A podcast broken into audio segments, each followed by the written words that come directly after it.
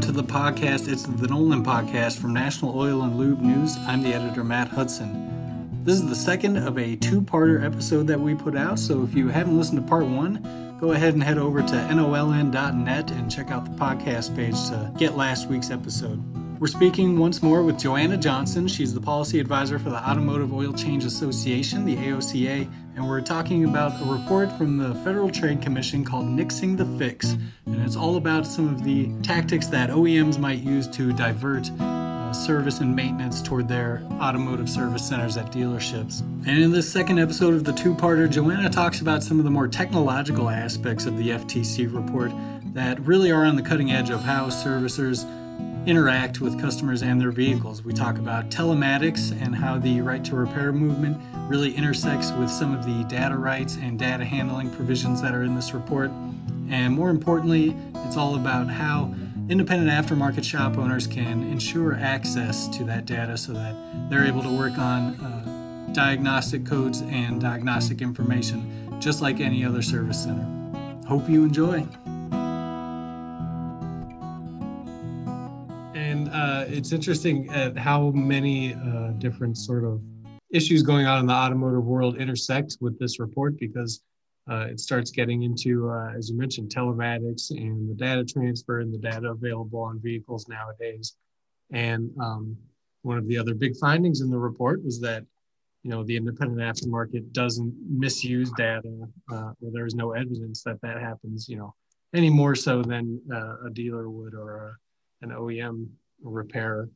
And so that's kind of the new horizon, right? Uh, the kind of next evolution of these uh, physical parts uh, tie-in issues that you were talking about.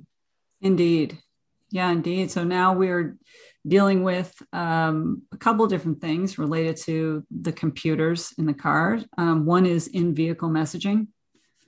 So that can be used to create a closed-loop service scenario. Um, you know, if the O E M slash dealer, they're the only ones that have data about the vehicle, um, they can contact, you know, the driver immediately and just send them the message, maintenance required, visit your dealer. Right. And that's how they do it. And it's a command. It's not maintenance required, we love your business. You know, it's not like that. Like, you know, we'd like you to come see us. It's a command. It says maintenance required, visit your dealer. Um, I think uh, it's entirely possible that the most recent two generations on the planet uh, won't think as much of that as everyone else does, because they're accustomed to electronics going, you know, hooey all over the place and, mm-hmm. you know, having problems and needing updates. But all the rest of us, you know, we see that and we're like, oh, there's something wrong. And this is the car, you know, I'm driving this thing. It's not a phone, you know, it's not my laptop. I got to go do something. So um, we definitely argue that it's far more powerful for them to make that command in the car than it is even anywhere else.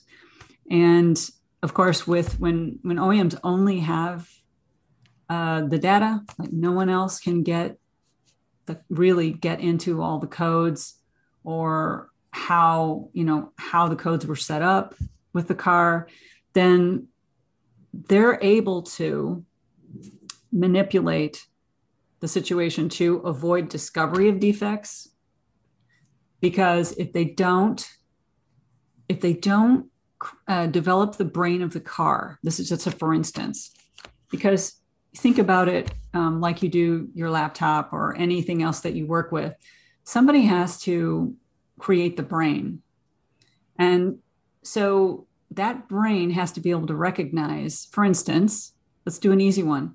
If a tire's flat, right? It's got T P M S and the T P M S is connected to the main telematics. And so the car has to know, it must know, or even if you have a, a, a tire that's suddenly leaking a lot of air, it's going to tell you that right away. It has to, but somebody has to write that into the brain.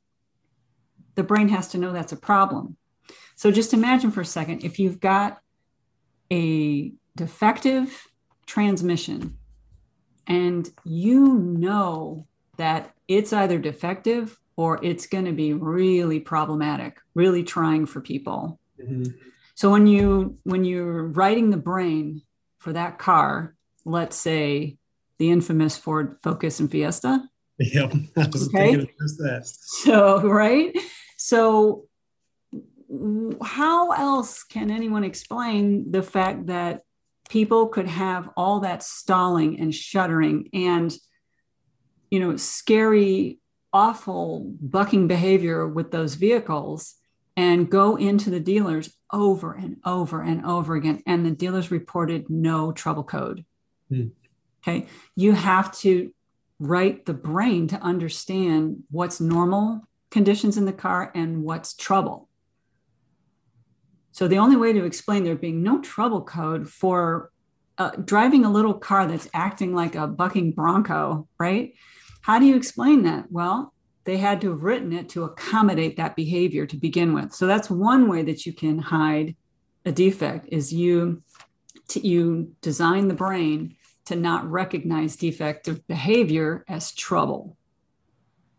Okay, and when you have, and at the same time, when you have a situation where there's, it's the, the car's acting up, and I mean, scary ways that most of the times when you see people going to the trouble to file a complaint with N H T S A, National Highway Traffic Safety Administration, it's because they stalled out at highway speeds mm-hmm.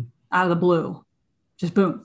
And they're, you know, puttering, trying to putter safely over to the, to the side, to the shoulder.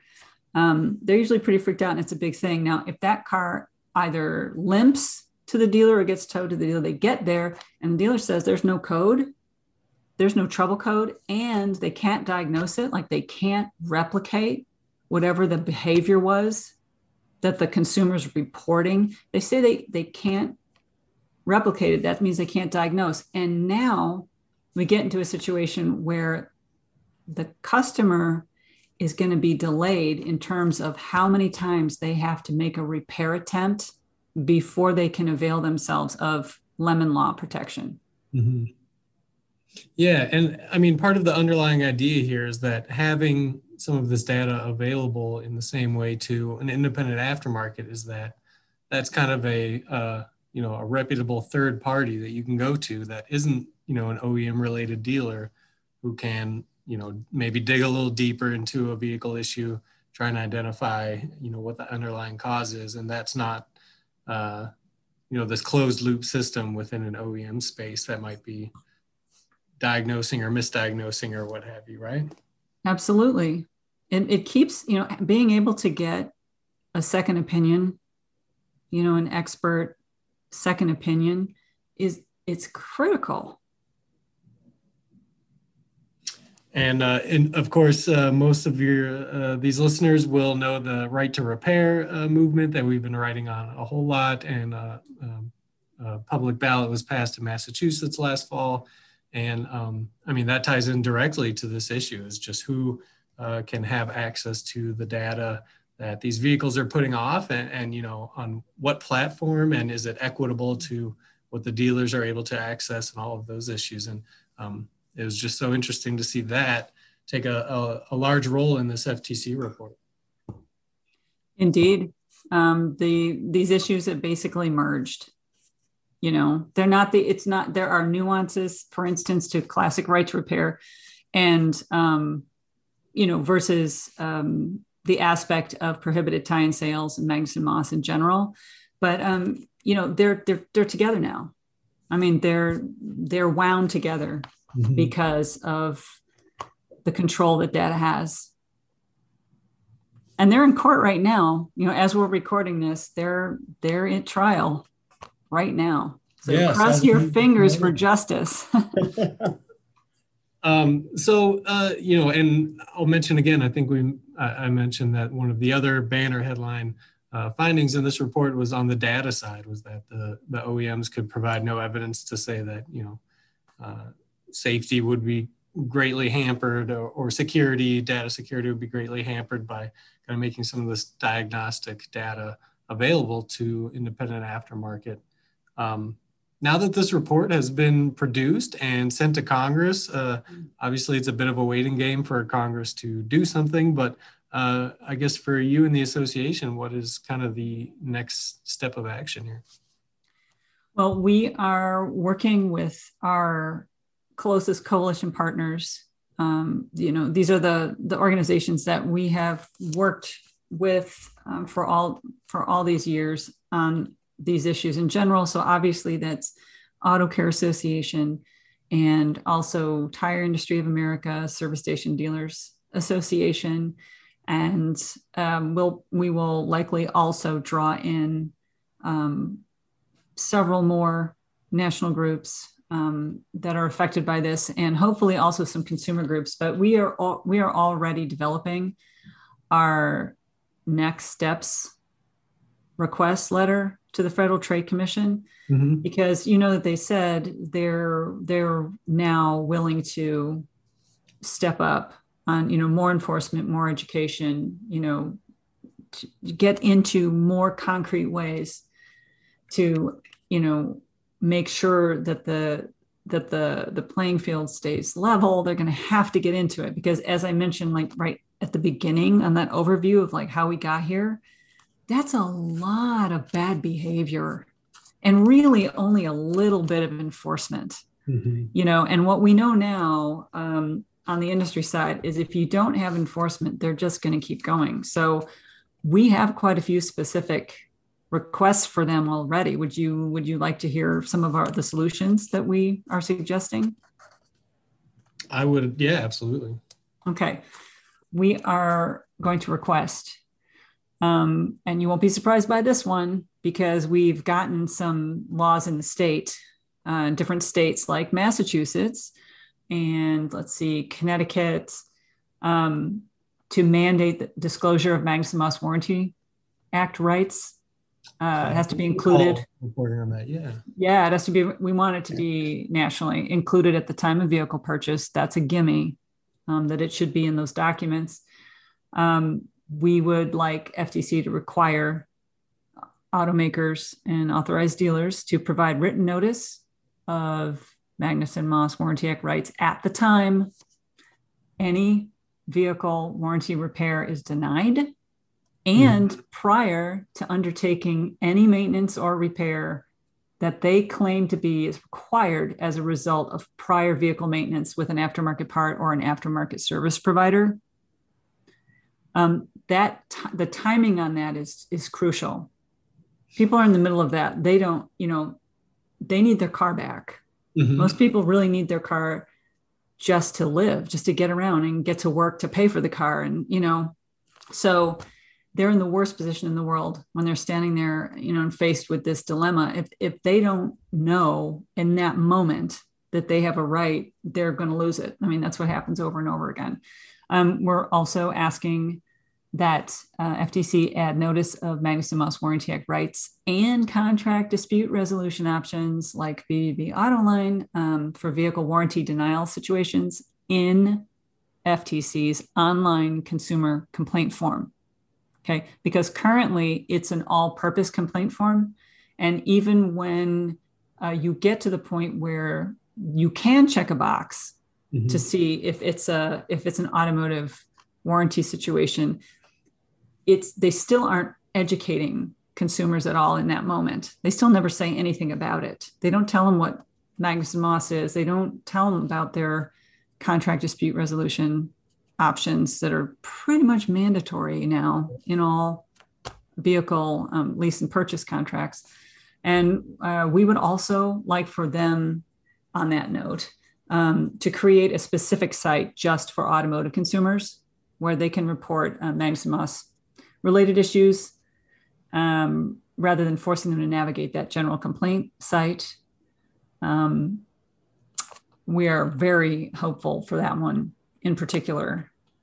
Uh, and part of that also, part of that situation also is asking the Federal Trade Commission to work directly with the National Highway Traffic Safety Administration so that they have some connection, some direct connection in their complaint features. Obviously, F T C doesn't have any control over D O T, so we are going to D O T separately, mm-hmm. you know, at the same time. But, you know, what I noticed from all the research is that the most important automotive complaints, including everything with Magnuson-Moss, they show up over there at N HTSA. And I and, and N H T S A, if if they really are pushed by a consumer, I have a great example in writing on this. If they're really pushed by a consumer, like, hey, why don't you do anything? You need to help me with this. The dealer is saying that, you know, they they can, my, my warranty is violated because I just because I used an aftermarket filter. I know that's not the problem. I know this car's got a defect. And N H T S A writes back, we don't actually have anything to do with that type of enforcement. Hmm. Okay. They never say, sir, that's Magnuson-Moss Warranty Act. And it is enforced by the Federal Trade Commission. You know, they don't even give them a, any kind of anything heads up. They just say, we don't do that. Just a no, sorry. Yeah, sorry. And then they, they just, you know, wander away. The consumer just wanders away, you know, defeated. So those two need to work together. So we're asking them to do that. And then there's also, there's another kind of tie that I didn't mention, so I saved it for this moment, um, that we want to ask them to fix. And that is the brand product specification product tie. Mm-hmm. So we had the really obvious, what we think are very obvious situations where an O E M says, um, you got to use our transmission fluid. Okay, just period. It's just, it's our transmission fluid. You know, it's our brand, it's our brand transmission fluid, and that is it. Mm-hmm. You know, they don't tell you what the spec is. They don't refer to it as a spec or anything like that. They don't say, you know, or, you know, whatever's equivalent with this other situation, like uh, like in Dexos, where you have an either or. But but in recent years, like it's probably been, I guess, maybe even ten years now, what they've switched to is having a brand product specification, except it's proprietary, and the only way you can access that is if you pay them to access it, and then you will have to get a license and or approval, if they don't call it a license, from that automaker hmm. in order to make and sell the stuff. And that, of course, makes it all more expensive across the board. And so what we realized is if the automaker is requiring a brand specification and they retain sole control over that specification, it's proprietary, sole control, then we need to explicitly require them to acknowledge uh, suitable for use. They can, that consumers can also use suitable for use uh-huh. standard in the car. And that is the suitable for use standard that's in NIST Handbook one thirty. Huh. So okay. That's so interesting. I mean, you had, you'd mentioned Dexos being a bit different, and that was what came to mind for me. Uh, Dexos is different because it, it has become sort of a an O E M spec that other oil manufacturers can, you know, craft an oil that meets that spec, right? Is that kind of what makes a difference? That's open for, you know, any manufacturer to make? Well, they still actually, they, I think they would unfortunately fall into the analysis I just made, hmm. that it's, it is problematic in that they still retain legal control over the proprietary spec, mm-hmm. and that they, they control all the approvals and the licenses and all of that. And it does make everything more expensive. So on the one hand, that program's been going on for so long that as far as, I, I mean, I still think it is probably a prohibited type of tie-in sale, but it's the most efficient one out there. I mean, it is working. But see, they also allowed They also, but they also allowed an alternative spec. You know, it's really that they allowed the alternative mm. spec for engine oil, um, the A P I spec. Mm-hmm. I mean, that that would be the out for Dexos in this analysis that I just made. But when you have sp- particularly transmission fluid, and I haven't worked much with antifreeze, but my colleagues tell me that antifreeze is an issue too. But on the transmission fluid side, they never have an out. They never have an alternative. Right. It's, right. The, it's the, the brand spec or nothing. Brand, and you can only get it through, you know, an O E M approved seller. Right. Interesting. So I want them to recognize that one too. Yeah. Well, uh, I just, I want to recognize a, a couple of things here at the end of the episode, and that's just the uh, importance of shop owners and operators to uh, read up on these issues and, and pay attention to what your association is doing, because uh, it's really shocking at the uh, technological advancements that, you know, are being put into vehicles just over a span of a few years. And then a few years later, they start showing up in your shops to get uh, maintenance service. And um, it'll really change the way that shops interact with vehicles and the customers that drive them, I think. So um, I think it's just so crucial to uh, pay attention to what's going now, going on now at the regulatory uh, space, and see how that might affect your shop. And I think the other thing I wanted to make clear was just that, uh, I guess to, to kind of congratulate uh, the work that the A O C A and, and that you've done. It's, I mean, digging through owner's manuals and digging through, uh, you know, N H T S A complaints to uh, sort of suss out these these cases of um, O E Ms really aggressively sort of trying to keep maintenance services within their sphere. Um, it's just, you know, without the work of these organizations, you, you never know kind of what the environment might be like. So. Um, Well, thank you. Yeah. Thank you very much. We're, you know, we're, we're glad to do it. This is what we do. And this is definitely one of those uh, examples of don't give up. If you know, if you know you're right about something, if you, if you've got the evidence, just because, you know, the agency or whomever, you know, doesn't react right away, just keep going. Um, is, would it be okay if I uh, tell everybody about the A O C A membership meeting that's coming up? Because that's that's another, that's a place where they should come and, you know, get the, some of the latest information would be there. Sure, absolutely. I'll tell them. Okay, it's, um, uh, you know, under the, the circumstances, we all are still um, going to be meeting on Zoom, and it's Thursday, July first at ten a.m. Pacific, and you can register at A O C A dot org under events. Um, and we we hope uh, everyone will be there. We're very much looking forward to talking to you. Uh, we have just a mile a minute things going on, including this subject and uh, related issues. So thank you. And thank you, Matt, so much for having me here today and highlighting this work. So important yeah. for everybody to know. Yeah, uh, you, you can expect to see more from us and, and certainly more from Joanna and the A O C A on, on the topic, but uh, we'll leave it there for now. So thank you so much. Great. Thanks, Matt.